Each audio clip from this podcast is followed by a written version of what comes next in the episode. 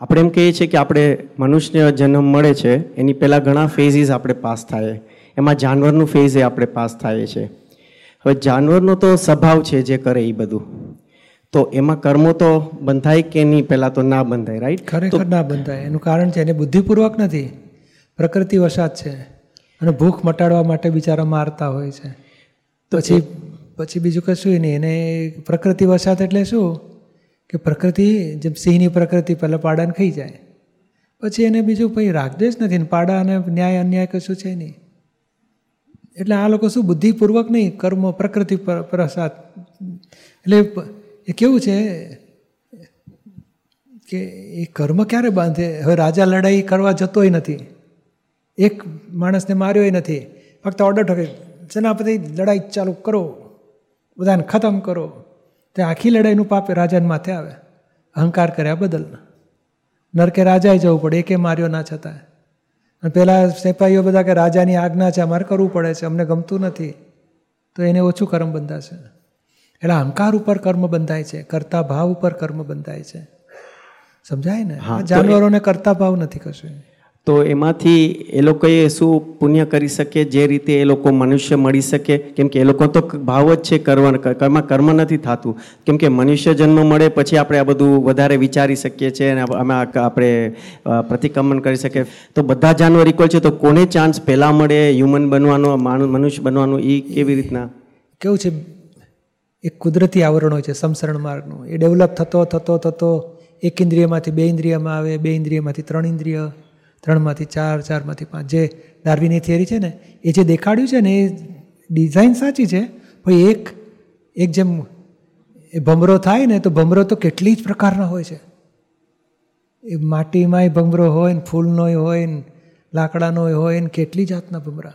તો એક જ્ઞાતિ એટલી બધી એમાં, દરેકમાં અવતાર લઈને પછી ઉપરના સ્ટેજે આવે છે. ત્રણ ઇન્દ્રિયમાંથી ચારમાં આવે, ચારમાંથી પંચેન્દ્રિયમાં આવે. પંચેન્દ્રિયમાં આવ્યા પછી પણ આ જાનવરો બધા થતા થતા થતા, ગાયો, ભેંસો જીબરા ને ઊંટ ને જીરા બધાય પંચેન્દ્રિય.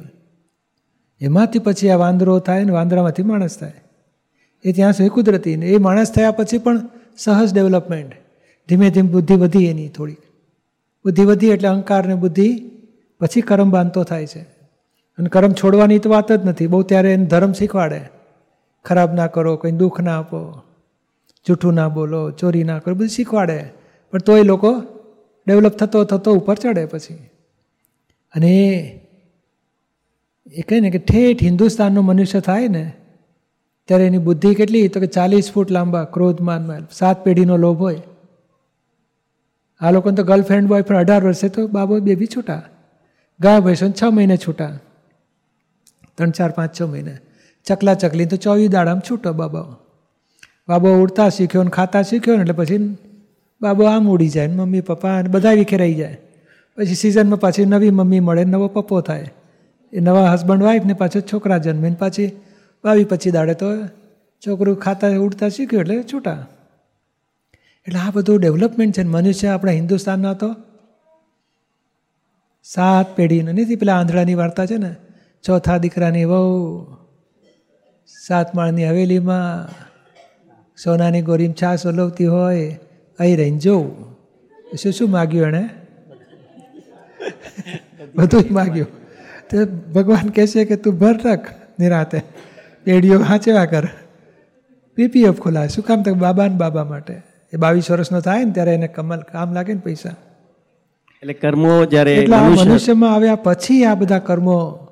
મનુષ્યમાં આવતા હિન્દુસ્તાનમાં આવતા સુધી થોડું થોડું વધતો જાય ડેવલપમેન્ટ એમાં જેટલું ડેવલપમેન્ટ એટલા ઊંધા કર્મ બાંધે પાછું સવળાય બાંધે ને ઊંધાય બાંધે. મનુષ્યમાં હિન્દુસ્તાનમાં આવ્યા પછી જબરજસ્ત ઊંધા નરકે જાય સાતમી નરકે.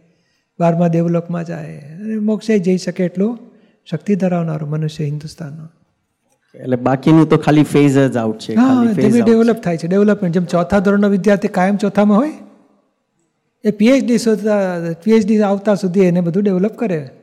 એવું આ બધાય ધર્મો ક્રિશ્ચિયાનિટી મુસ્લિમ ધર્મ પારસી આ બધા બુદ્ધિઝમ બધું ડેવલપ કરે છે માણસને. ડેવલપ થતો થતો થતો. બધા ધોરણો પસાર કરીને પછી આઉટ ઓફ પીએચડી થવાનું છે